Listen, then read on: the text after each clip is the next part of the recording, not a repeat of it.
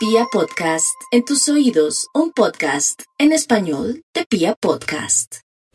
Muy buenos días para todos. Sí, yo quería mencionarles que estamos ante una semana muy particular, de esas semanas que uno no olvida, en el sentido que la luna va en su fase creciente y a raíz de esto surge una palabra que tiene su etimología y sus raíces, que es confianza. Y esta palabra o este vocablo ocurre que tiene unos componentes léxicos muy particulares que vale la pena tenerlos en cuenta. Lo primero, confianza tiene un prefijo que es con.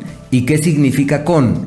Quiere decir lo que está cerquita, es todo junto, ahí lo que permanece pegado.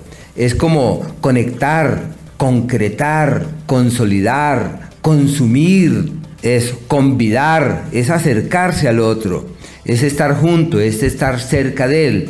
Por eso hay una raíz indoeuropea, com, que nos habla de estos aspectos, pero también ocurre que tiene una raíz por allá del griego que es koinos. ¿Y qué significa koinos? Común.